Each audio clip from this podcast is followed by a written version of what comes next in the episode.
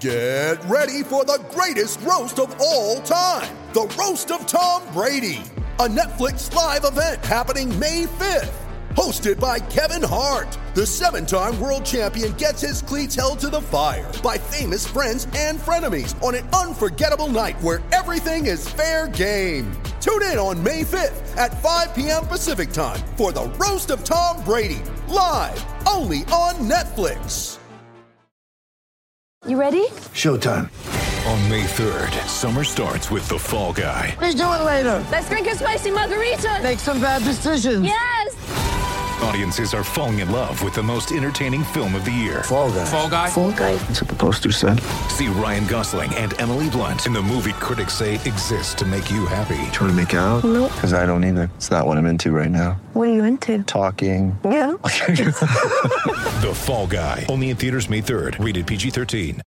Mother's Day is around the corner. Find the perfect gift for the mom in your life with a stunning piece of jewelry from Blue Nile. From timeless pearls to dazzling gemstones, Blue Nile has something she'll adore. Need it fast? Most items can ship overnight. Plus, enjoy guaranteed free shipping and returns. Don't miss our special Mother's Day deals. Save big on the season's most beautiful trends. For a limited time, get up to 50% off by going to BlueNile.com.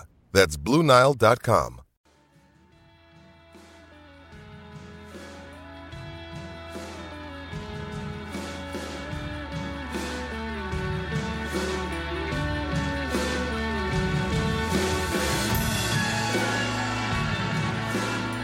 Hello and welcome to the Wisden Cricket Weekly podcast. This episode is brought to you by Charles Tyrwhitt, pros in effortless menwear, whether you need a casual weekend look or sharp tailoring. It's four wins from four in England's brave new era. This time they've chased down 378 with seven wickets remaining to level the series against India. Ben Stokes said at the end of the game that a bit of him wanted to see India set England 450 to see how they'd get on. We are living in different times. I'm Yaz Rana, and with me in the studio today is the editor in chief of Wisden Cricket Monthly, Phil Walker, and the magazine editor of Wisden Cricket Monthly, Jo Harman. As well as the men's test at Edgbaston, we've got the women's test at Taunton to talk about, a couple of England white ball squads that have been named, and we'll chat a bit about the ECB's treatment of the T20 blast. But first, let's go to Mark Butcher to hear what he makes of this extremely fun new era of English test cricket. Butch, when India left England 378 to win, what were you thinking at the time?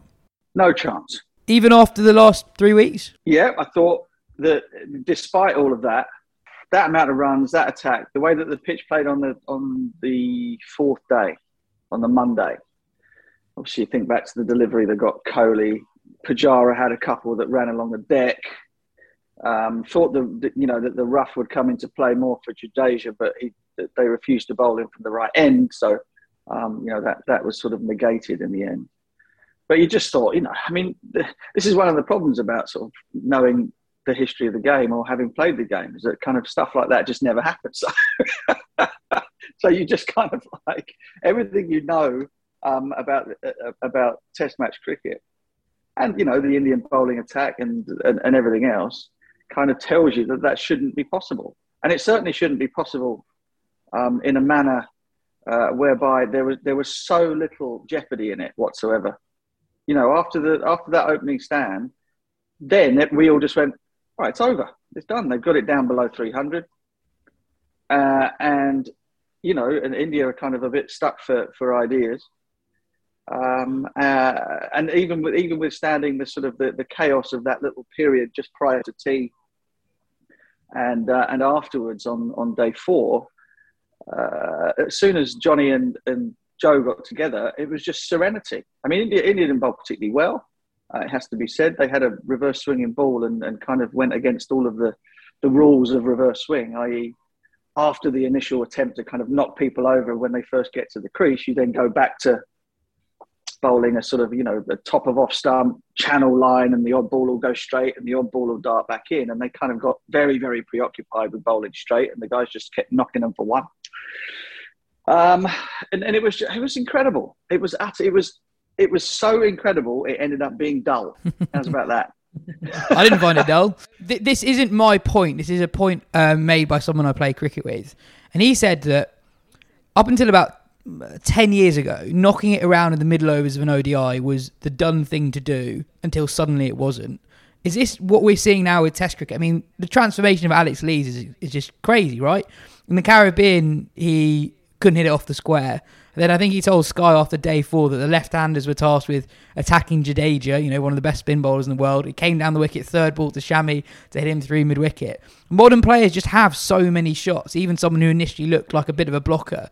Is this the way, do you think, the test game is going to go? Well, it's the way England are going to go, for sure. I mean, whether whether everybody else jumps on the on the bandwagon and follows them remains to be seen. But um, England have, have decided they've just kind of decided to do away with all of the norms of Test match cricket. I was reading, um, I was reading Vish the, uh, our rivals, ESPN in Cricinfo, about sort of the, you know, they basically asked why, why did we, why do we do this? And if the answer comes back, well, because that's the way it's always been done, then they throw it out and do something else, you know. Um, and I love that. I mean, that's just it's fantastic. There's so much, there's so much sort of crap around um, you know, the, the norms and the accepted realities of Test match cricket that were that were literally just done because they'd always been done before. And no one had ever questioned it before. So, um, you know, fabulous. It, it, it, it's you, are kind of waiting. I mean, we, we just thought when India were batting in that third innings and the lead was already 130 at the change that this is where it comes unstuck, right? India um, then do whatever they have to do in order to get to put it put it away, put it out of sight. You know, and 378 in the end, um, you know, they, they would have preferred it to be 450. Uh, you know, and a word on England and on the way that England sort of managed somehow um, to, to sort of knock them over for the for the lowest score in the game third time round when they had a when they had a 130 run lead is something that deserves its own little podcast, I think. Um, and so so they left you know they, they left the door slightly ajar didn't they india or it, you know england forced them to leave the door slightly ajar and then they just barged through it with all of the um, with all the politeness of Boris Johnson on his way to the buffet table. Just just on the India collapse in the third innings, that's that's the second or arguably third time this summer that England have kind of got back into a game because of the opposition collapsing a little bit and letting them off the hook in the third innings. India just weren't very ruthless. They didn't. It didn't really look like they, they had a clear plan of what they wanted. There quite quite a few loose shots, but at the same time they weren't particularly attacking at the same time. So it, it wasn't that clear what India were were trying to do. Yeah, you're absolutely right. And you know, and some of that I think is is potentially because of the the fear of what England might be able to do in the last innings. Now, over the course of three, three three test matches prior to that, all of a sudden, you've got the opposition thinking, how, um, when is far enough? You know, how, how far is far enough ahead? Uh, and therefore, you're absolutely right. They played they played in a manner which kind of like suggested they didn't know what to do. They didn't know whether to come out there and, and be 130 runs ahead and do a Michael Slater and just go right. That's it. We're just going to batter you out of the game. Um, we're going to do it fast. We're going to do it brutally, and we're going to get us so far ahead, leave ourselves so much time in the game to bowl you out that you've got no chance. So they didn't come out and do that. I mean, they might have done had Rohit and Rahul been their, their two opening batters, but you know, unfortunately for them, that's that's the way the cookie crumbles. Mm. Um, and then, and then even Rishabh Pant kind of like seemed to be for some reason he just he, he decided he wasn't going to attack Jack Leach um, on, uh, on on Monday, and he kind of let him bowl and he let him bowl, and in the end, instead of you know instead of running down and bashing him back over his head, which is the way he's been unbelievably successful against Leach think all the way back to Chennai on those on those turners and, uh, and things. Um, you know, he then he then goes for the reverse sweep out of the rough, poor option, and, and Joe Root takes a brilliant catch. Um, and all of the while that this is going on, you're thinking to yourself, well, they're not far enough ahead yet. They're not far enough ahead.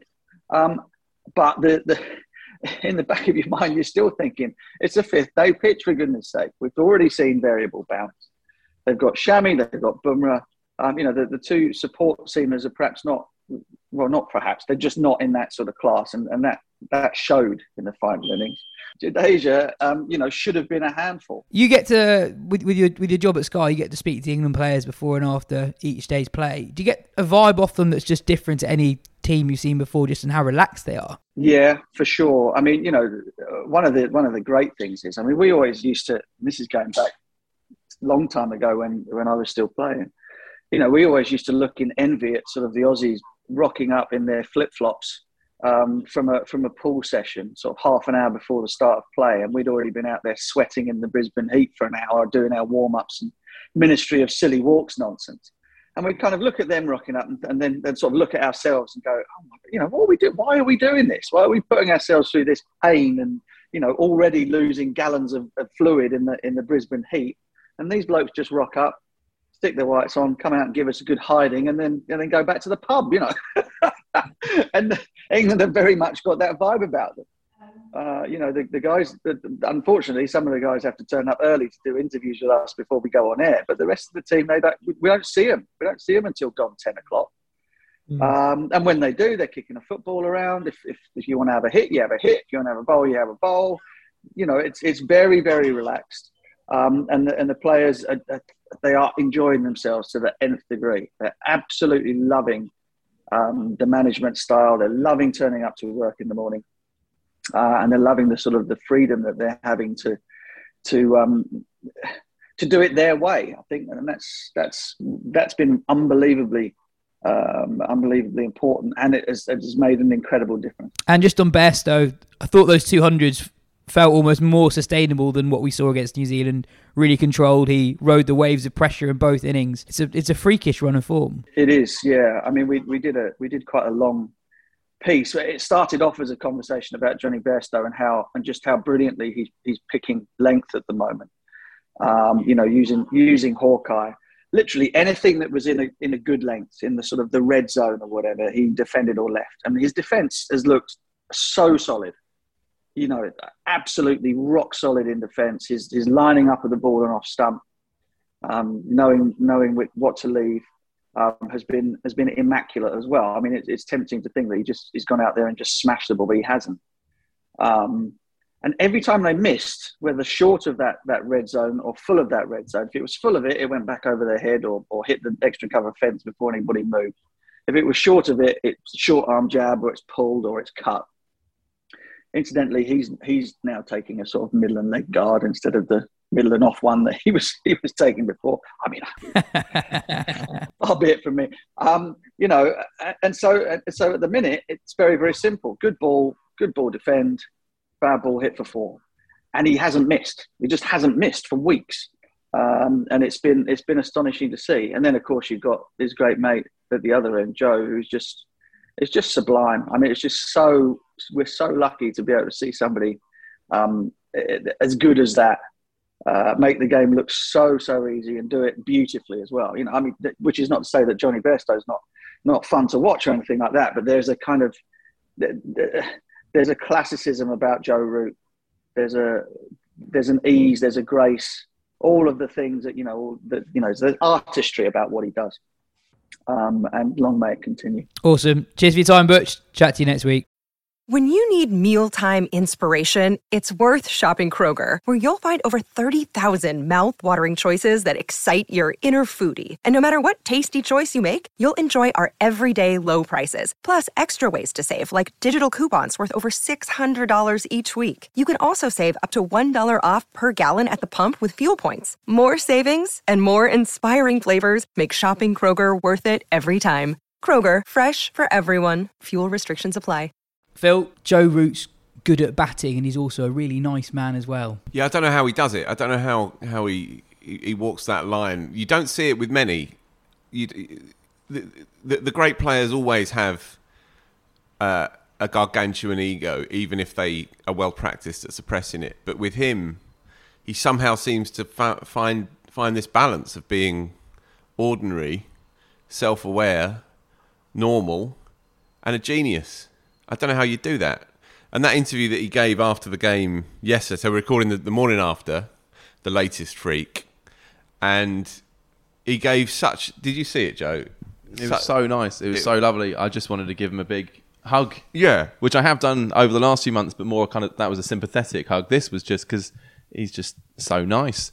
I don't know if they meant it or not, but Ward and Hussain ended up sledging him. Yeah, slightly sledging him, but I think they only did it because he'd he'd given a couple of indications that he was up for that kind of uh, suggestion that things are better now because he's no longer in charge. And I struggle to think of any other top, top, top class cricketer who would go with it with that kind of warmth and generosity of spirit. But the bloke has got it, and he said he said something like, "Yeah, you know, now we've got someone who knows what they're doing in charge. It's so much better." And then he, you know, he gave a wink to, and he threw a few garlands out to the audience, you know, and and to have to have that that response straight after his latest masterpiece, um, another one, another absolute masterwork. I don't know how he does it really. It usually takes England captains about ten years to get to that point to be able to kind of laugh at themselves. And, and, Yeah, Root- and, and if Root's- ever. yeah, if ever, if ever. And Root's done it in about three weeks. But Yeah. it does does help when you're the best batter on the planet, right? The latest ICC rankings were updated today, and Root's ICC batting rating is down the top 20 of all time. That's, Feels about that's right, Pretty, it? pretty phenomenal. Yeah, absolutely. The- the- just on Root, there, there was that stat that came through about dot ball percentage through the history of the game, and you had a couple of, you know, outlandish hitters in there in Gayle and Sehwag, I think KP and maybe Hayden. I Joe? think Hayden and Bradman. Hayden perhaps, and and Bradman, and then Joe, uh, and yet he's a more complete player than the first four. He's not quite as complete a player as the last one, but then no one ever will be. Uh, but we, we, we're having to now talk about him not just in the context of what's happened in the last couple of years, but what's happened in the last couple of centuries. That's where we're now having to talk about this player. Uh, he always resonates such joy and humanity, I think, when he bats. And I know that sounds pretentious, but that's how I feel. Th- th- There's, there's, a, there's a, a warmth to everything that he does when he bats.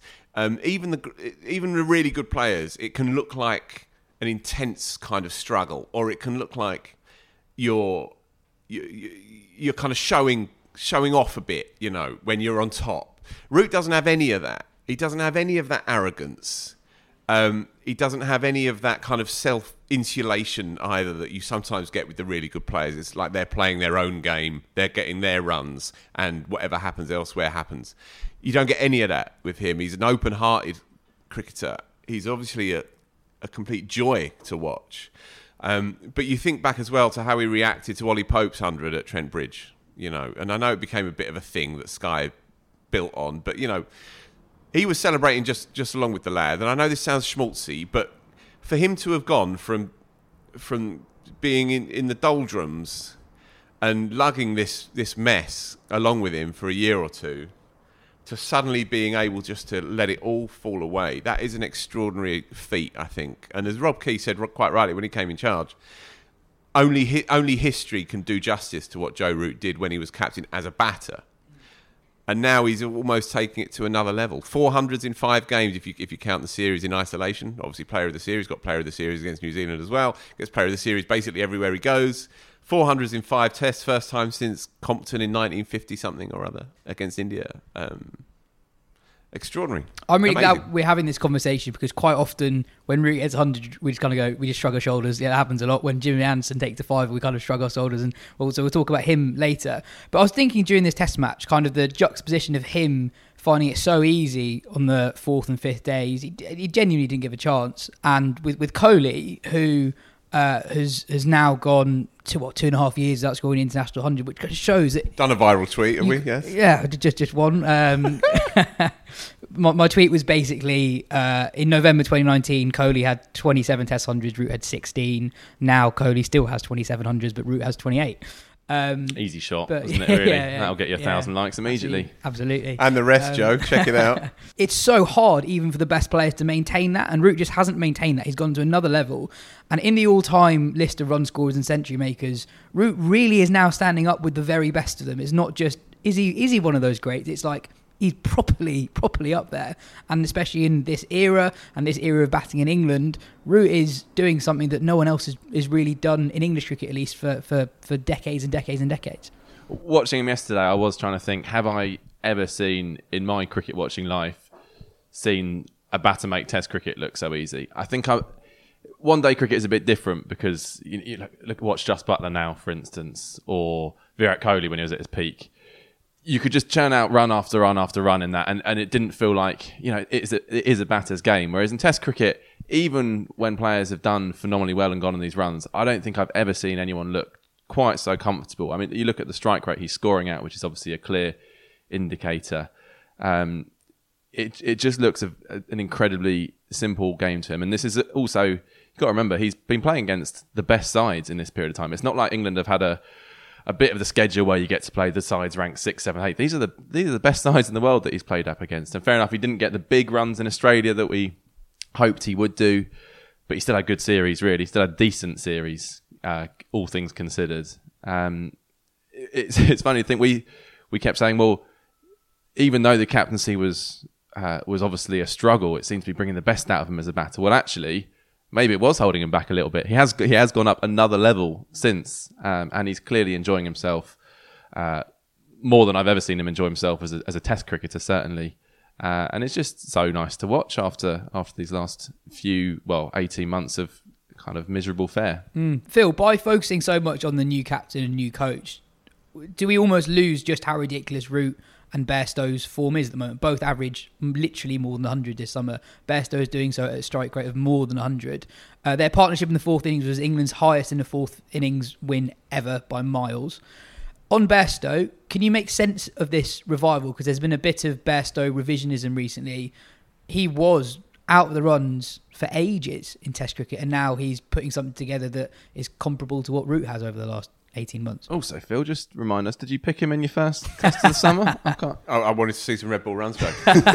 well, now you have. Well, I mean, I mean he, he, he did he did fail for three three knocks, didn't he? You, you just sort of forget that in the context of it, and uh, you know, he wasn't really under pressure, clearly because England are not going to drop players anyway. There's no not such for thing- years. yeah, yeah. There's no such thing as, as dropping players anymore. Uh, but you know, there were people saying going into that fourth knock of the summer after two blobs and a and a 16, I think he made. Uh, that he, kind of was due. He was due a few. Um, I can't answer it. I, I just, I just can't. Um, he's always been a streaky player. 2016 was a was a year long streak.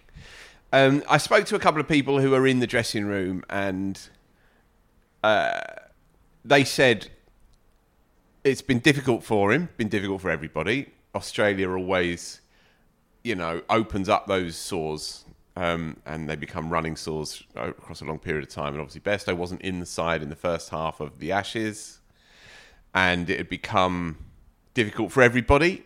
Uh, and I'm kind of paraphrasing a little bit, but but Bairstow was was in a position where he was, on the one hand, a World Cup winner, on the one hand, a white ball gun, on the one hand, an IPL stalwart, and then on the other, a kind of drinks carrier on the periphery of the Test team, despite having made some significant contributions in the Test team. And for a character like Johnny Bairstow, that, that's going to be difficult. It's going to be he's going to feel isolated in effect. But one of St- Stokes' master strokes is that he's come in and said, "You're one of my main men. You're a you're a senior player now, and with a with senior status, that confers uh, expectations to to to." To deliver, but also to carry yourself in a certain way, and that's clearly what he's been crying out for. He's been crying out for respect within the Test match setup. Root acknowledged again in that marvelous interview. Yeah, well, you can probably blame me for that because he was bitten and out the side when I was skipper. Uh, well, um, in in the Stokes era, he has said to him, you know, there's no better player at number five than you. You you are my man, and a character like Bairstow needs that, and now he's got that. That can't begin to explain how you can do what what he's done. Um, they, they kept talking about not messing with form. It's a good line. It's a cliche. It's a dressing room cliche. It's the kind of thing that grown-ups say. You know, as if like club cricketers like us could ever say, "Don't mess with form" and say it with a straight face. But you know, the big boys say that sort of stuff.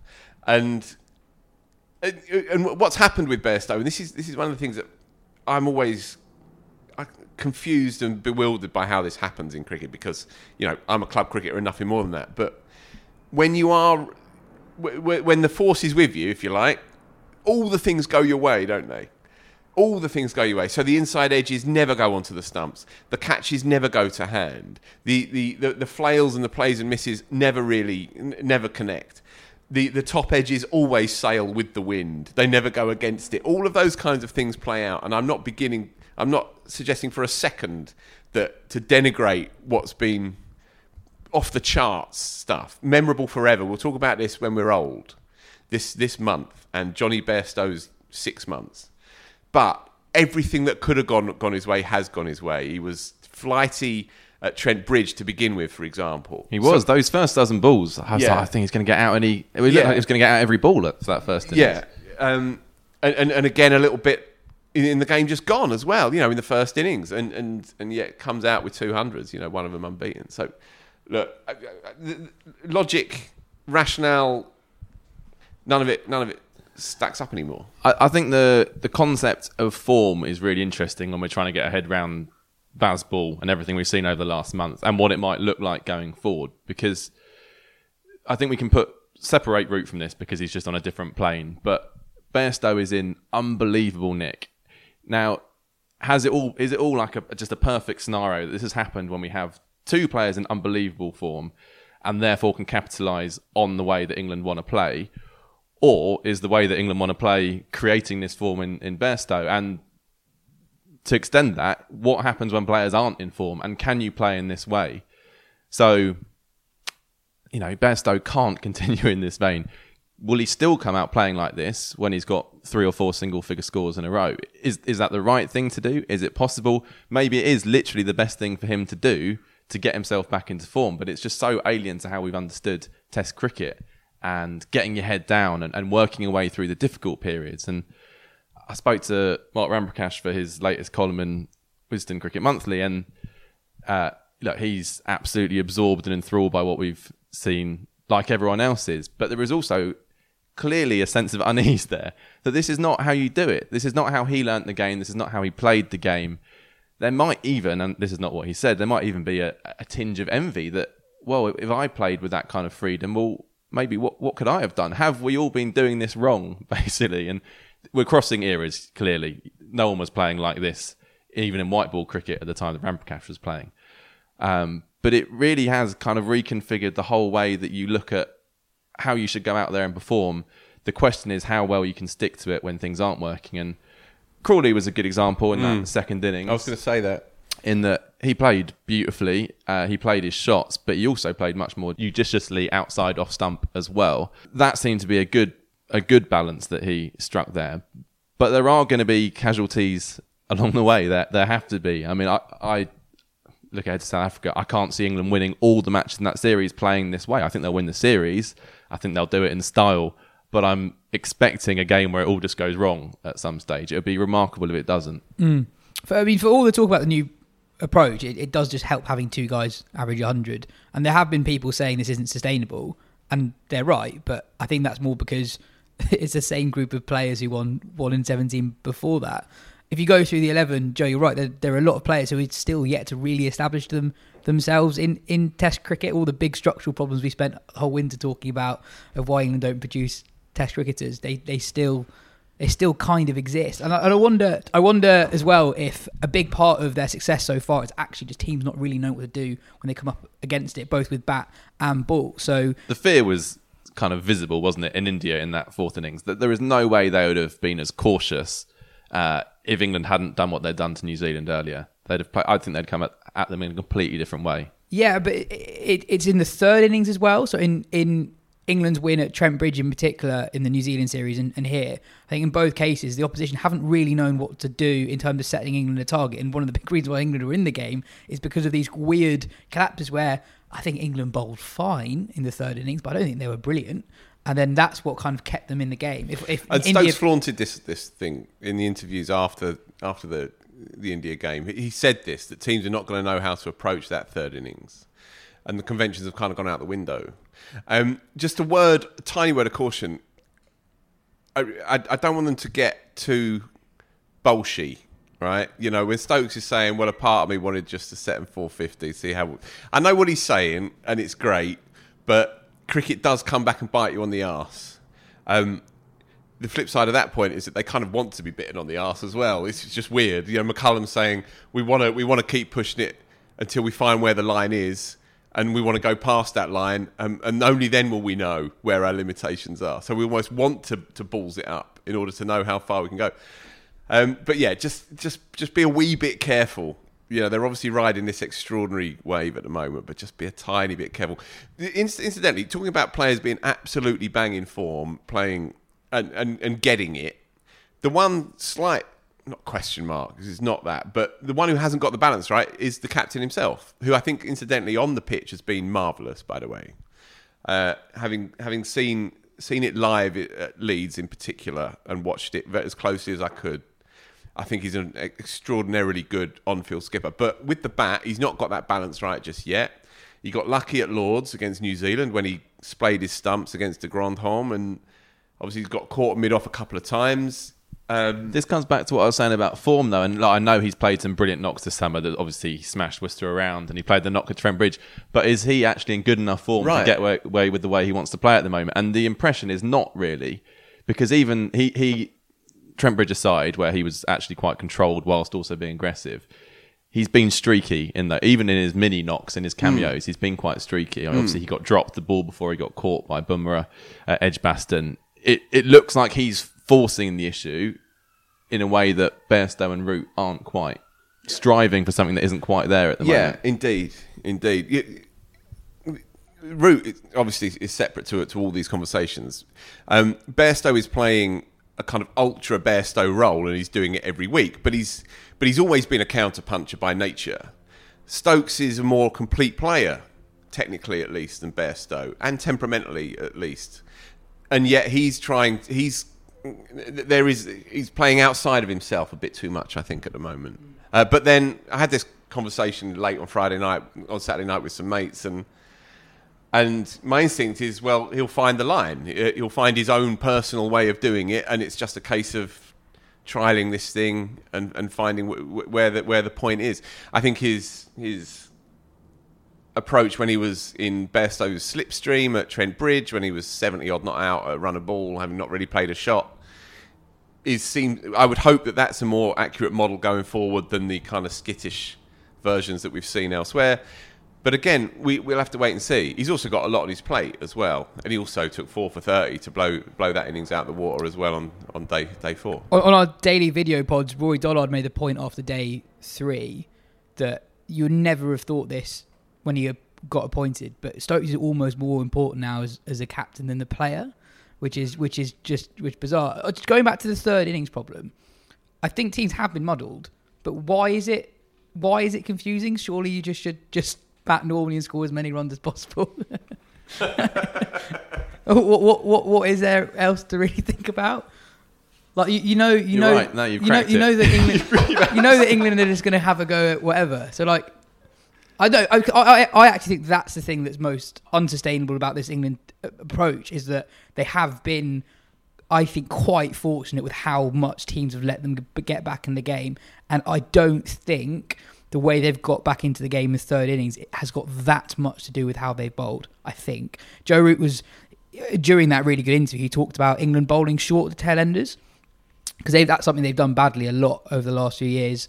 Um, and he basically said bowling short to tail ends is like bowling the top of off stump to good players in that you can do that badly. And he basically said England did that well in the third innings, and th- that that is that is probably true. But I don't think that that is the reason why India completely collapsed. No, I. Th- but I think in terms of that, what sides are doing in the third innings, I think you usually get to a point where India were, where they had a substantial lead, and you just at that point you think we've probably got enough. We'll just hit out from here because everything else is sort of a bonus. And I think with this England team, you don't get to that point of feeling safe and then just being able to play freely. So actually, in that second innings, Jadeja played quite conservatively, given the way we know he can play. Um, the same with Thakur. So he what four off twenty six balls. I mean, we saw what he did at the Oval last summer. At that point, they should have really been taking on the England attack. Instead, they went within themselves, thinking we actually need to get our head down and keep going for a bit longer here because. Who knows what's enough? And to be honest, that question I was thinking yesterday, you know, they were three down for 378. How many could they have got? Yeah. 450? 500? Yeah, yeah, absolutely. So I think that I think it's that kind of I think I can see there is that impact on the way sides play, but soon enough sides will shift as well, and, they'll have, they'll have start to playing shift- the same. Yeah, and they'll have to shift their tactics wholesale as well. I mean, if you're watching this and you're Dean Elgar, for example, you're thinking, right, well, we, we, we don't want England chasing, But then that means what? You you win the toss at the Oval and you say, mm, we'll have a bowl when, when, when the sun's beating down. So it's going to spook them, just as it spooked the two, the two big teams, the two very, very good big teams that they've already played this year. Uh, it's just upending the rules. I think Dean Elgar's going to race to a 30 ball 50 in the fir- first morning in the Yeah. series. I- Got to get ahead of the game. Yeah. I think in, in some ways people aren't giving enough credit to the thought that's going behind it. So he's at England are just playing attackingly. But I think that's very true. But look, with Alex Lees, for example, he gave an interview with Sky and he said his job was to, uh, as as one of the left-handers, they were told to attack Jadeja in the way they were attacking the the seamers. Very very quickly, India went from four slips to two slips. And there were gaps in the field, and England could actually score runs still fairly easily. So there, there is there is real logic behind England's attacking. It's not all out attack. It's it's they. To be honest, as you're right, with with the exception of Stokes, probably they are picking their moments when to go, and and Root and Bairstow did as well. Yeah, it, and if they can develop an opening partnership with a bit of light and shade, that all right, it's never going to be Cook and Strauss, obviously, but that can do that kind of damage, which was considered and rational and technically sound on both sides, then that is sort of the final piece of the jigsaw, really. Obviously, obviously there are, you know, players who are not world class in certain positions. Mm. There are players who are kind of water carriers in certain positions, sure. But if they can get an opening pair that can that can do the job of what an opening pair is meant to do, then that becomes a formidable cricket team, a really, really formidable cricket team. It's funny, isn't it? Lee's averaging 26 after seven tests. We'd usually be sitting around this table talking about, oh, maybe he's got a couple more tests left. Actually, I feel very positive about his Yeah. England future. And that's as much because he's got out for a couple of 30s where he's looked really good, I think. And also that he's set up two magnificent wins. I think you can make an argument that if he hadn't played those knocks, then England probably wouldn't have won those games. And, and that's certainly the point Root was making after the game yesterday. Yeah, I think of all all of the developments in this, the individual developments, I think the emergence of Potts is very significant, and I think, I think the the the the, the, kind of the, the about face change of of Alex Lees is is potentially very significant for this Mm. team, which is a sentence I never thought I'd be saying a couple of months ago. Um, James Anderson's good, isn't he? Five for sixty in the first innings when India scored uh, 415. He turns 40 this month. Um, England were very good, Joe, but India didn't really help themselves, right? Not picking Ashwin. I know we spent most of last summer talking about that.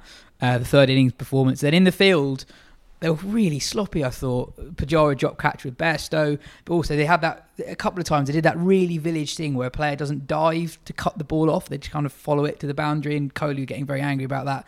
And then Siraj and Thakur were way off it in the second innings, and now they've lost three away games in a, in a row, all uh, opposition chasing down a decent target with seven wickets left and scoring quite freely. So for a team that looked like they could become one of the all-time great teams last summer, potentially, they've actually they've actually gone backwards a fair bit.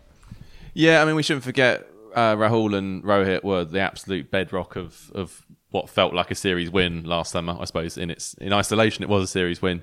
Um, so tho- those were huge losses. Um, Shubman Gill is you know fabulous to watch and is clearly going to be a very very good Test cricketer. But in these conditions, he is a way way down from those two.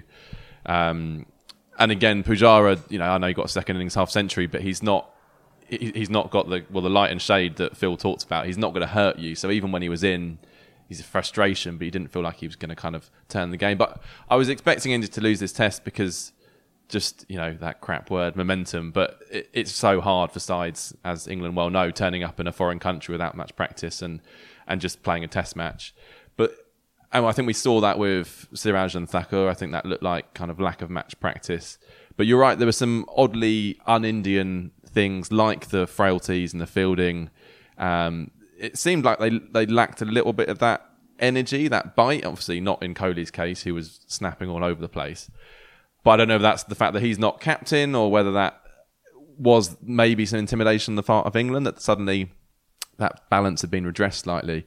Uh, but yeah, it wasn't really the India you would expect to see. But again, I, I think on balance that that should be more due to England's. We should give more credit to England for that than we should criticise India because overall it was a it was a brilliant Test match. Yeah, I guess that one moment when you felt like this is this is the India of 2021 was when they took those three wickets for two runs in the fourth innings. And Kohli, despite the fact he's not captain, he wasn't bowling, he didn't take a catch, felt like he was central to it. And it felt like Kohli team of last year, where as soon as they, they sensed they could they could really seize a moment in the game, they did. And actually, I think they lost the momentum bizarrely because of the, the two botched reviews.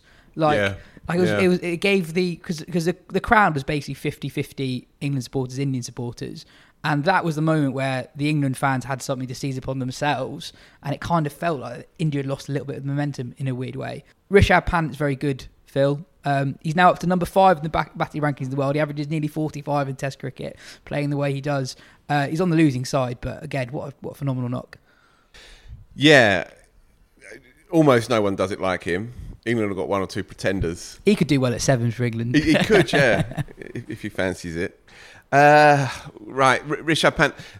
I'm, I'm rarely, rarely right, but I did say a couple of years ago that if he's if he wants to occupy legend status in the game, then he has to do it at Test match level because there are many minor geniuses in Indian white ball cricket, uh, and some of them don't even play for India. Uh, the point of difference with him is what we're seeing now in in in the five day stuff, and uh, he he has found that elixir, that perfect balance between wildness and responsibility. And although the the odd occasion when it doesn't work, you feel like 1.3 billion people are coming down on his shoulders. It works so often now.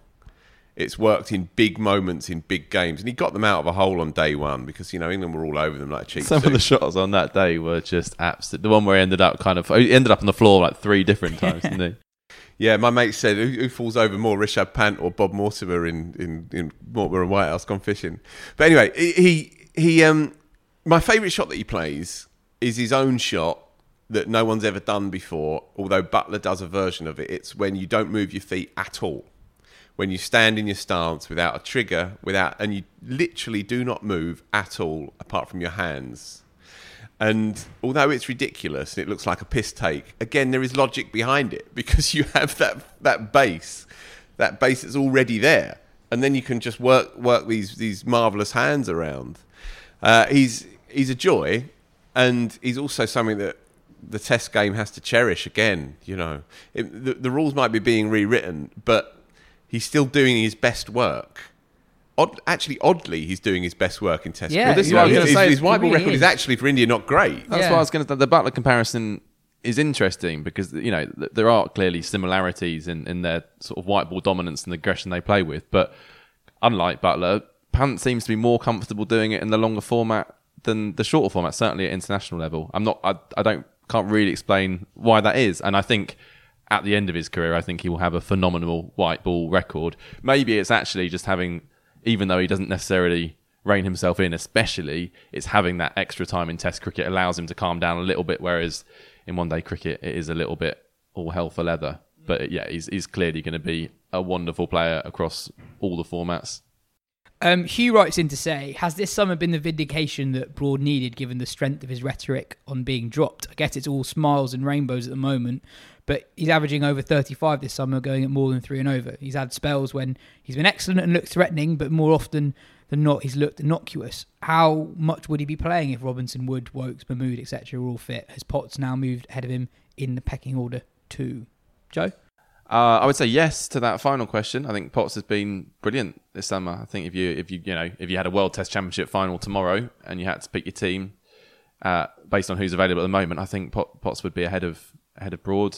Uh, I think Broad's bowled from what I've seen. I think Broad's bowled better than those stats. I do agree that at times he's looked innocuous, but I think he's also been a bit unlucky at times. I can think of at least a couple of catches that have gone down off his bowling as well. But it's no great surprise, really. I think he might not admit it, but he he he- is a fading force. It would be bizarre, freakish in the Anderson way if, if he wasn't. Um, and I think he should have a bit part role for England over the next maybe 12 months before he calls it a day. And I think he's still useful. I, I don't think it has to be this constant, is Broad finished? Is this the end for Broad? I think he should just be one of England's stock, stock of seamers and they use him where appropriate. And I- think hopefully this series, and I think this is kind of the point that the email is getting at, maybe is based on what we've seen this summer, it's hard for him to come out so strongly in future and say, "I have to be in this side. I'm one of the best teams in the country, or in the best two teams in the country," because he, he's not really. But that doesn't mean he doesn't have a role to play. So hopefully he can be at peace with that as well, and, and, and not kind of slamming. Well, no one can slam England in the press at the moment. You can't slam them when they're winning, can you? That's that's that's another key difference. England haven't had that many seam options. Everyone's been injured. It'd be quite interesting to see what happens when, if and when some seamers are back for the South Africa series. I know there's not much red ball cricket for them to prove their fitness, but see what, how England go about that because there are lots of very good players who haven't been playing much red ball cricket this summer. Yeah, n- none of these seamers are, are racing back to fitness, though, are they? Most of them are quite long term problems. I, I don't see England's seam attack changing a huge amount for the rest of the summer, really. I think Broad was excellent at Leeds in the first innings and visibly tired in the second. Uh, and his stats reflect that disparity um, across across the last couple of years. Really, you know, his, his average since the start of last year, I think, is is you know into the early thirties, and and yeah, it, Joe's right. You know, he's not the force he, he wants he once was, but he is he is a number of things still to this setup. He is he's he's vibes. He's there's there's a kind of charisma there. There's a lot of hubris around Stuart Broad, of course. Night watchman in waiting. Yeah, brilliant. I mean, hasn't he changed his his Instagram or whatever you call it profile to sort of Nighthawk for English cricket and England cricket and all that?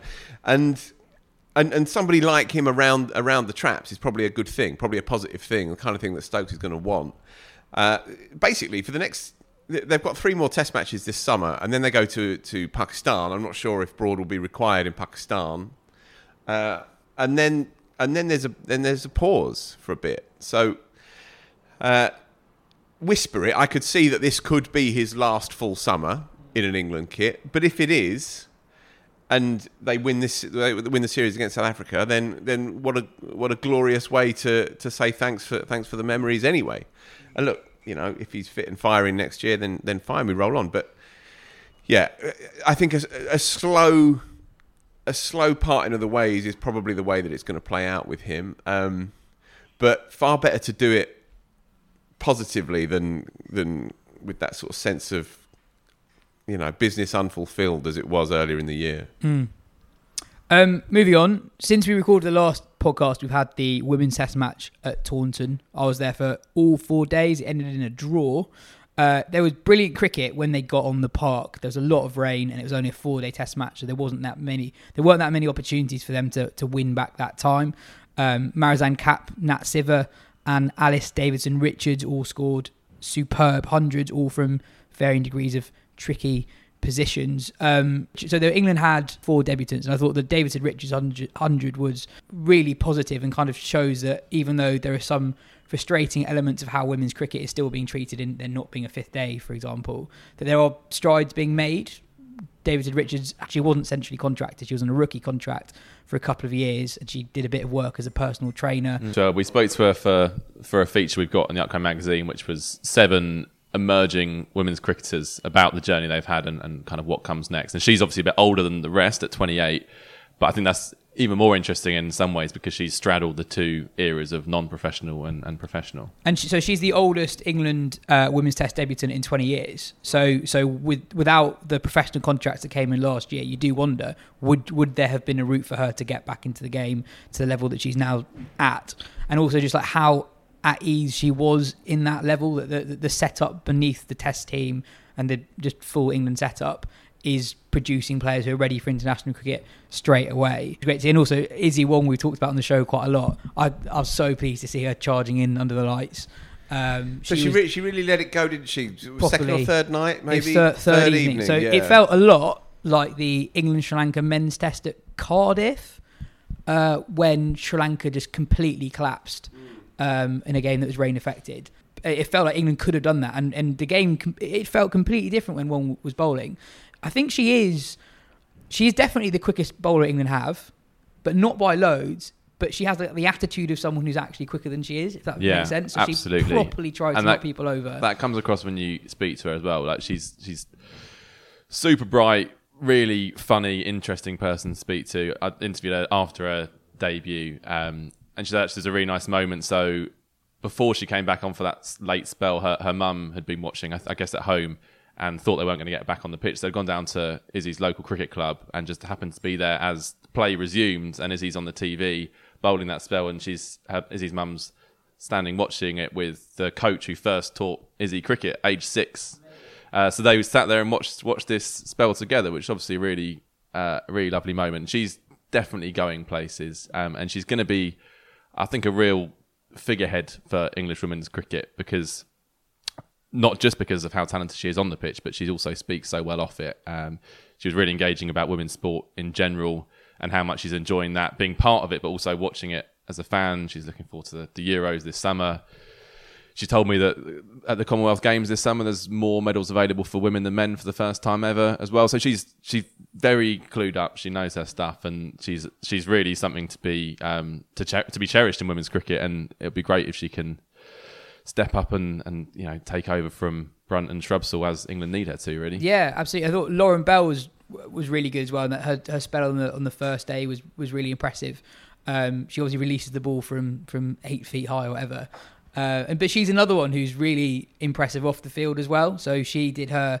Uh, I spoke to her like the day before the test match or two days before the test match, and she did her dissertation while she was on tour with England over the winter. And her dissertation was on the way in which women uh, professional female athletes are treated differently on social media to, to to their male counterparts. So again, someone else who's like hyper aware of kind of the context of women's sport and the and the progress it's making, and and, and still the progress that needs to be done around it. whilst you were there, Yaz, the there were some great things in the match, but the overriding sense was another. Why haven't we got a fifth day? Why is this? Why has this been stunted effectively? What what was the mood at the ground at the time amongst the press and also the players? Well, I, I felt really sorry for Heather Knight at the end of the game because every time she plays a test match, she has to answer the same questions, and she's on the record of you know voicing her frustration that there's not a fifth day. Um, and I get the sense that it's, it's frustrating for the players to every time they play test matches, they always have to justify why they should be playing test matches. Um, and I think the, the the four day stuff I think is like is an ICC directive, but I think there are some things that the ECB should be doing more as well to um, give women's Test cricket the best chance of succeeding. So, for example, uh, England haven't played a women's Test match at a men's Test ground for over 20 years now. Uh, the test was scheduled Monday to Thursday. How often? I, I don't know the last time the men have done had a Test match without a I weekend can't day. remember a Monday start. Ever. Exactly, exactly. Um, so to give it the best chance of succeed, they didn't give it the best chance of succeeding at all. The the crowds on day three and four, I'm, yeah, sure the rain played a part, but they were they were awful, and the location uh, in a, in a smallish town city uh, in the middle of the week doesn't help it at all. Um, so yeah, I think I think a lot of frustration, but I think also I think there are strides being made as well. Like, I think the Duke's ball made a quite a big difference. The, the the cricket was was was much better. The bowlers were kind of always in it. There weren't any periods where you felt the the, the cricket was a bit dead. You've always felt there was a good battle between bat and ball throughout. Um, batters could score freely, but also the bowlers were always in it. So I think it was it was, it was good cricket when Is, they got is on it the pitch. 90 overs a day? More than that. It's more Yeah, than that. yeah. So it should work out as a four and a half day cricket match. Basically, yeah. But it, it- when as soon as you get rain, that's it. Sure, yeah. sure. So I, in, uh, Raf Nicholson's written a good column on, on the match in general, but spe- specifically the kind of uh, five day test match issue. Uh, you might be aware of this already, but she said that the ICC allow you to schedule it over five days, but you can only have four days of cricket. So you can only use that fifth day if one whole day is wiped out. So in effect, it's a reserve day.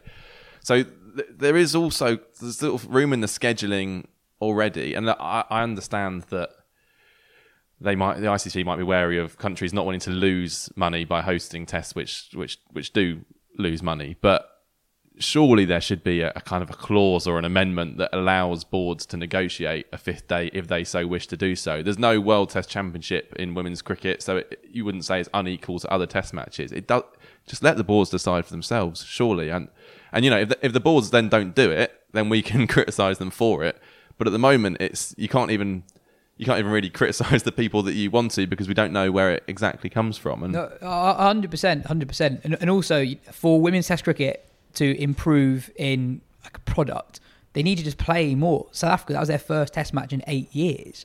Uh, I think bar like maybe two of their players they were all debut uh, making their debuts, and the captain Sune Luus said at the end of the Test match that she she thought she I think she did do a good job as captain, but said it's a hard thing to do when you've literally not captained a side in that format before and you don't play much of it. So I think they just need to do as much as possible to. I mean, I think the the big three seem to be playing slightly more Test cricket than they used to. Um, but I think they need to do as much as possible. I mean, New Zealand haven't played a Test match in, in nearly 20 years. Some good teams haven't played Test cricket for a while. So So that news came through yesterday that New Zealand's women uh, Yeah. getting equal pay to, to the men, same match fees for Mm. domestic and international Is that games. right? Yeah, Yeah. Announced yesterday. Well, listen in then, ECB. um, just on the, the four or five day thing, uh, and you know, in, in a sense of sense of equality, and other reasons, play five days, especially in England where you get crowds and it's it's a money maker rather than a money loss. But from a strategic point of view, I'm just trying to figure it out in my head, and if there has been a kind of a sort of a fearfulness in women's Test cricket before at, at certain moments, in, in not too long ago either. If you think about the game at Canterbury, for example, when I think England played out something like 35 maidens in a day, and I was actually there at the time, uh, there's there's been an assumption that this is how you have to play Test cricket, and it's resulted in in a lot of tricky watches historically. But the game has changed very quickly and in a very short space of time, and it's changed quite dramatically. And now there is, as we saw in the Canberra Test match, there is a there is a clear desire to a produce a pitch where you can get a bit of life out of it, and b produce a show, produce a game, dangle the carrot in the fourth innings, and go for it, and only shut up shot right at the death as England did. And I think while it's alarming to look at those numbers of the the preponderance of draws over the last 15, 20 years, I don't see that moving forward particularly because I just think there's just been a, such a dramatic Oh, change in, in the approach. And so while five days safeguards that, it also possibly eliminate or, or weakens that sense of wanting to move the game along. It's the argument for four day test matches whether you're a man or a woman. It's the argument for it, but it's also obviously an argument against it that if you do have a bit of rain, then then then you lose too much out of that game. But I can understand why, considering the financial constraints around the world as well, four day cricket is the way four day cricket with 100, 100 overs per day is the way that they've they've positioned test match cricket for, for, for women so far. I can understand it in the same way that they've done that with with lower tier men's men's full member sides as well playing test match cricket. I can understand the logic of it. I don't know if I agree with it, but I can understand the logic Yeah. of it from a strategic perspective. Yeah, I mean, what Joe said, they just should definitely have the option for a fifth day Sure. when it rains. Sure, sure, But sure. what you said earlier, it- Heather Knight basically said exactly that. When you don't play that much Test cricket, your their instinct was to play quite conservative cricket. But it's no longer the case. But now they've played more, they've realised that actually you can try things that are more positive, more attacking, and you know you actually can do that, and and, and it Yeah. works. Yeah. And only now, with England having played slightly more Test cricket in the last two years than they had done in the previous two or three years, they do have the confidence to do that. And Heather Knight now has captained a few women's Test matches as well. So Yeah, and we saw it with India last year as well when the opener Verma came out to Mm. bat and it was slapping it all over the place. And and now that will be the model, and we will see a lot more results whether it's played over four four provided it doesn't rain too much. Whether it's played over four days or four and a half or five, you'll see a lot more results. Oh, full stop. That that game would 100% have had a result if you Yeah. had a full day Yeah. of cricket left. And also, even though England were on top, the way Kapp was go was going in the second innings and the way she went in the first innings, What a knock, S- South Africa, innings. South Africa could easily have won that Test No, it was match. nice- it was nicely won. poised, Yeah. yeah. really was. Um, before we move on, let's hear what Gulliver Sports Travels have in store for cricket fans this winter. We are joined by Henry from Gulliver Sports Travels. In a nutshell, Henry, what is Gulliver's Sports Travels? So Gulliver Sports Travel is sort of leading. Originally, we're leading uh, high street agencies. We started in 1972, um, and we specialise in taking people away uh, to watch sporting events all over the globe. So, in particular, cricket, rugby, and Formula One are our sort of three main key pillars of sports that we that we follow globally. So, what's the history between Gulliver's and cricket? What events do you do you generally go So, to? as- as I mentioned, we've been going for 50 years now. So, we're very proud to that Gulliver's Sports Travel have hit their 50 year birthday. Um, but we've been following England all over the globe um, for, for almost since day dot. Um, we're providing high quality, unforgettable touring experiences to the likes of Australia, South Africa, New Zealand, West Indies, Sri Lanka, India. So if you name a, a test destination, we've been there. Um, currently, we've got groups in uh, Holland for the uh, ODI series out there, um, and, and also looking forward to the T20 World Cup in Australia in a few months' time. Mm, I'm, I'm, jealous of anyone out on that Holland tour at the moment. Um, what makes you guys stand out from other tour operators? Not only the uh, not only the relationships we have with our with our customers, um, you know, we're we're very close. We like to we're very proud the fact that we have a have a lot of people who who book with us for for every trip, um, but also the partnerships we and the friendships we've made across the world. So you know, we we we have a sort of family across the. Uh, across the whole world with so for example we go to similar um, cricket clubs in South Africa we try and set up games with other with other um, in other countries with clubs as well so we try and visit different clubs um, with various suppliers and also various cricket boards as well. So you know we've got such an established um, relationship across the gro- globe, from everything from flight companies to transfer companies to the to I suppose to the um, the real core, the individual, the cricket clubs as well, which makes it really special. Um, we know the destination so well. Um, so whether it's look, you're looking for a sort of week away or whether it's a month away, with all the bells and whistles and you and you want to do something a bit different and something unique and special to you you know we've got unrivaled touring experience um, across the across the world. Mm. I mean one of the biggest things in the cricketing calendar this year is the T20 World Cup in Australia. It didn't go too well for England last time they were out in Australia but hopefully they got better chances of seeding there in the T20 World Cup. What kind of fan expect when going on tour to Australia with Gullivers? So we've we've teamed up with a number of uh, parties in Australia with various tourism boards to try and create the best package and off, and order and offer as much uh, added value as we can to the customers. So we're official ICC uh, Men's T20 World Cup uh, travel provider.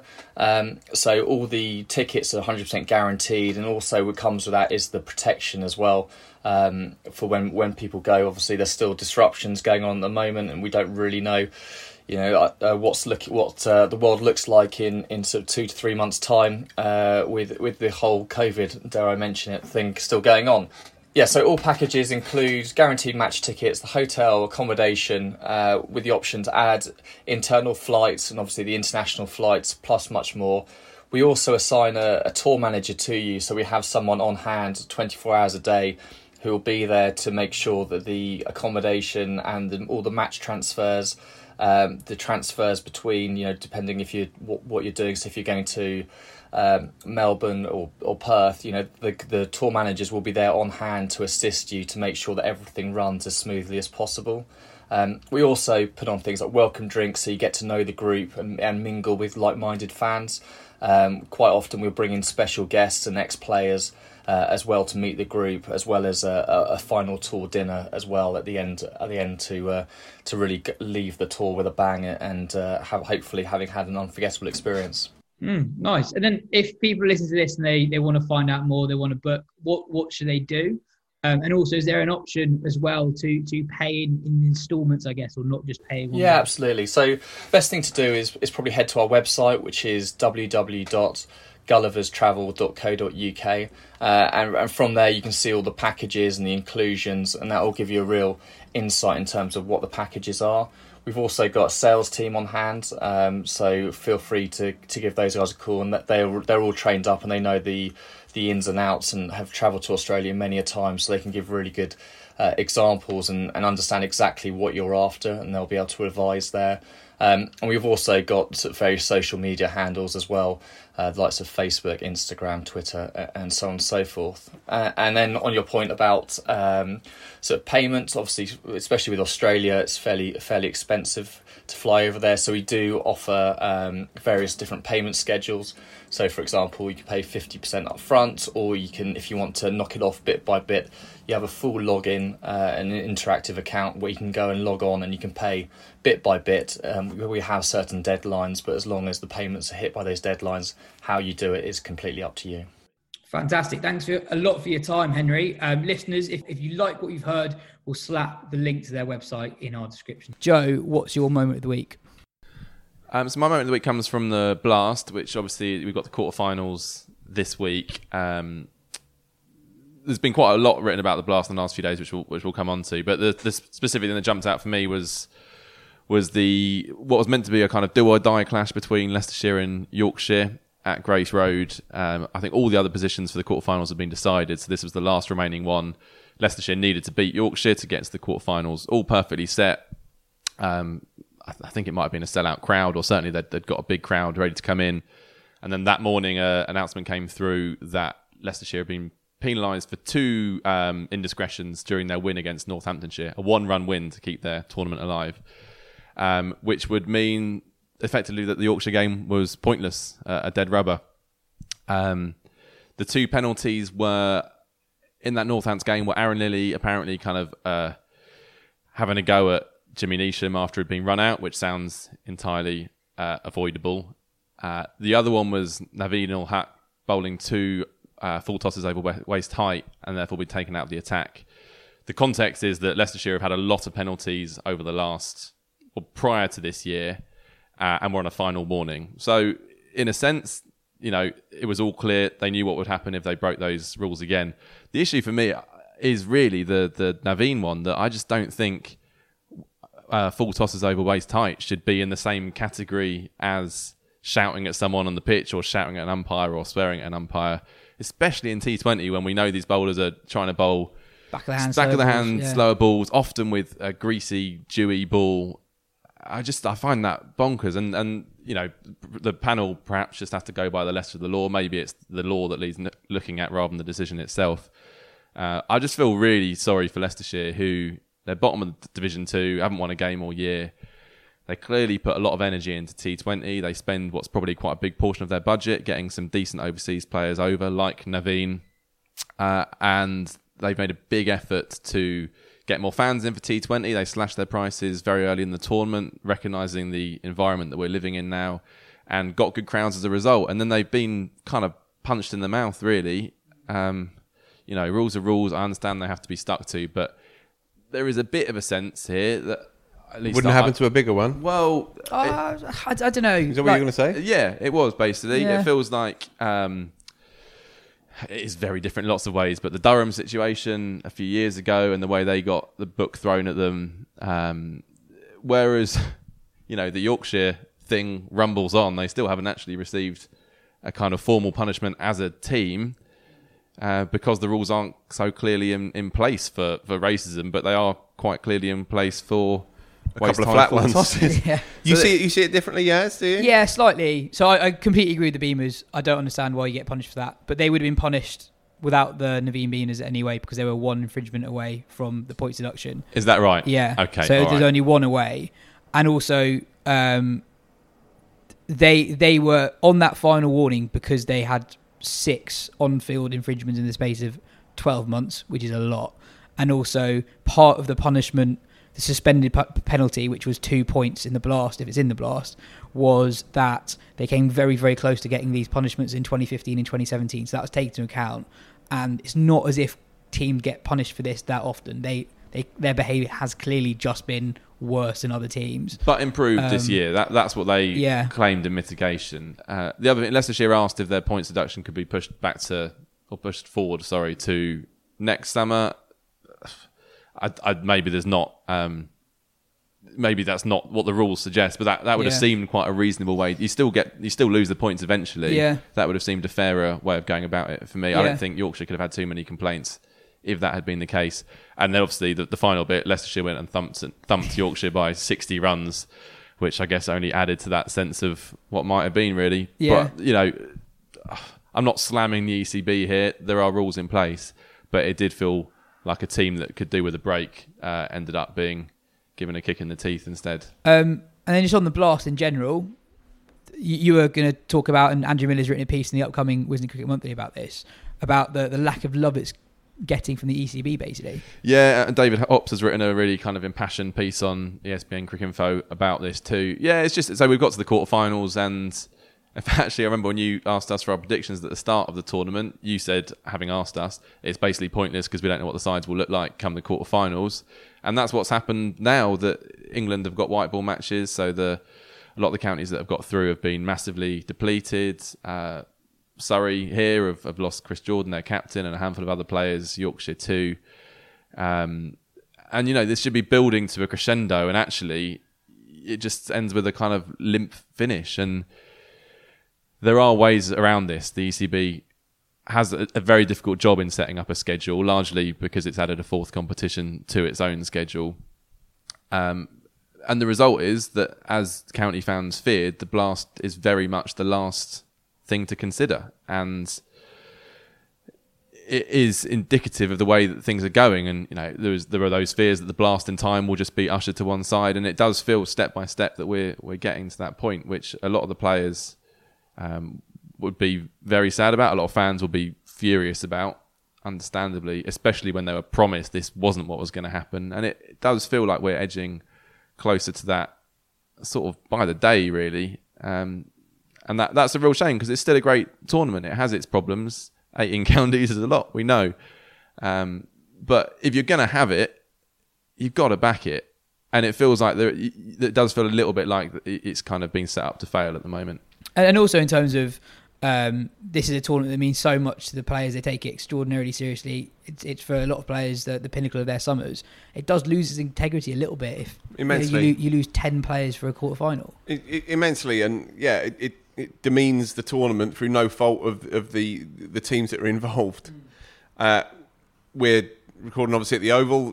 Big game tonight, Surrey Yorkshire, and it's a, and it's a twos game, and there'll be a full house in, and they've never faced each other in the tournament ever and it will be tinged by that fact.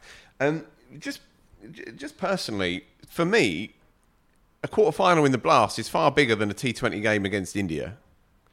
Yeah. Not just from a, a, punter's perspective, but from a player's perspective as well. It must be. And TV spectacle, I think, as well. Yeah. So I'm from yeah, a punter's yeah, perspective. There'll be more people tuning in to see to see a full a team of superstars, York, Yorkshire Surrey, then there would another here today, gone tomorrow, who gives a toss T20 game, which is nothing more than a cash cow, nothing more or less than that. Instantly forgettable. Ravi Shastri coached India and said this a few weeks ago. He said, I don't remember any T20 game, apart from in a big tournament, of which I was the steward for. He just doesn't remember. Nor do I, nor does anybody. It's purely an exhibition game. These are not exhibition games. These are crucial to the future of these individual counties and crucial to the to the membership and to the, the, the fans who are investing so much time in into it. You play 14 games to get to this point and then you get your team ripped apart because you need a rest day because you you got to play for England in a couple of days. It's a load of bollocks. It's absolute bollocks. This and it's also clearly uh, representative of a wider issue of the domestic game getting squeezed and as Andrew Miller points out in his column, he says there's a three-way reduction of status of the only formats that matter at global level, and you know, and we know why this is. Is because the hundred takes centre stage, and there is they bet so much on it, it needs to come off. But I think if the ECB want want to be canny and, and keep the people on the side, or try and pull back some of the play, the, the fans that they've lost, then it's not that difficult to make sure that the quarterfinals of the blast are played at a time when they're actually they can they can be fitting of the occasion they're meant to be. But personally, I don't mind so much that it's squeezed into this crazy week where you literally finish a test match and then you've got four games with an, the odd England game sprinkled around that. I don't mind that because it is so crazy at the moment. But what does piss me off is that England will, will they'll, they'll name a squad, even though everybody's constantly moving around in English cricket. They'll name a squad. That'll be your squad. That's stuck now. And even if your club gets through to a quarter final, and even if your quarter final is is two or three days before some T20 game that, that you haven't been playing for England for, there's still no flexibility in there. Just make it a bit more flexible. Just just name a squad of 18 or name a squad of 14 with four reserves. And if your main squad needs a certain number of players to be taken out for one game, then you bring in your reserves just show a bit more flexibility, obviously, and then it will just raise the standard completely and make more people interested in the thing. Absolutely. And now on on to those exhibition games, England have announced squads for the ODI series and T20I series against India. Interesting names in there. Harry Brook's in both of them. Craig Overton's in the ODI squad, which I was slightly surprised by, and Matt Parkinson's in there as well. Uh, Brydon Carse got a call up. yeah, he's in there as well. Bowler. Um, and in the T20I squad, uh, Richard Gleeson, the 34 year old Lancashire Quick, is in there for the first time. uh, rewarded for a fine season Just in the blast. just on Gleeson, and this is a nod to Matt Roller at ESPN Cricinfo because I didn't really know this, but I was writing it up for the magazine yesterday. Amazing story, really, Gleeson. He- all kinds of terrible injuries. He, he was he was playing club cricket until he was 27 for Blackpool. Um, just got a trial at Northants, playing a bit of minor counties for Cumberland as well. Got a trial at Northants. Managed to get into the setup. Got a big transfer, obviously, to Lancashire, but he's had all kinds of injury problems. He's had metals, metal pins put in his back. Even as late as December last year, he wondered if he was ever going to play professional cricket again because his his body was being held together, you know, with with string and chewing gum. And he had this operation which was touch and go, and it and it and it's it's fused his back together again and he's come out and he's taken 20 plus wickets in the blast this year for Lancashire bowling. Heavy duty muscular block hole deliveries a lot of clean bowls in that in that number. Uh, and so it's a really nice story and quite an unusual story increasingly rare almost vanishingly rare story that you know you, you go around the backwaters and then you end up getting an, an England cap some point in your 30s so it's a nice story that one and fully deserved as well. Um, England also announced a Lions white ball squad for 250 over games against South Africa. Um, some very interesting names this one. So it's going to be captained by Tom Abell. You've got the 17 year old leggy from Leicestershire, Rehan Ahmed, in there, who's had a brilliant blast season. Tom Banton, Sam Cook, Ben Duckett, Steve Eskinazi, Sam Hain, Adam Hose, Benny Howell, Jake Lintott, David Payne, George Scrimshaw, and Will Smeed, who's still not played a 50 over game professionally. Um, so lots of exciting games there. The second game will have list day status.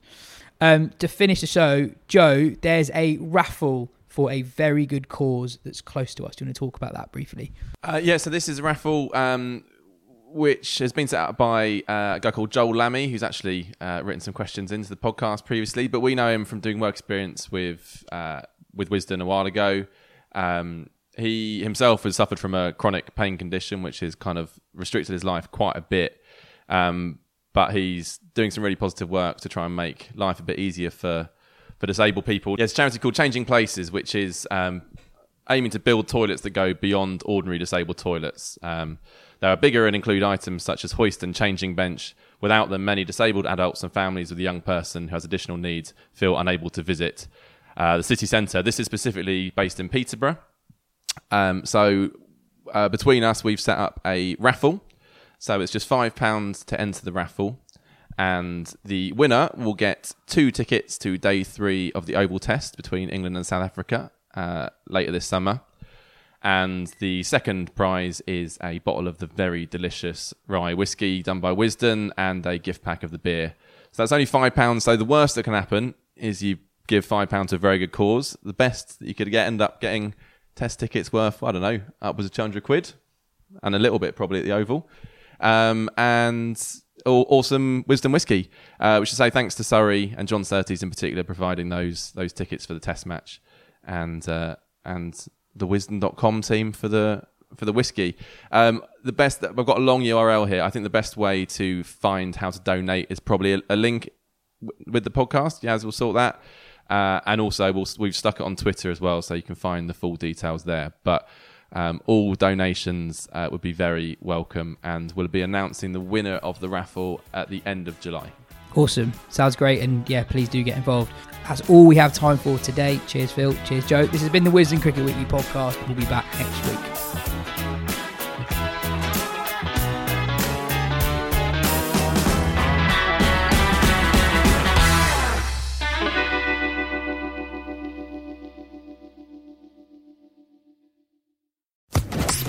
Podcast Network.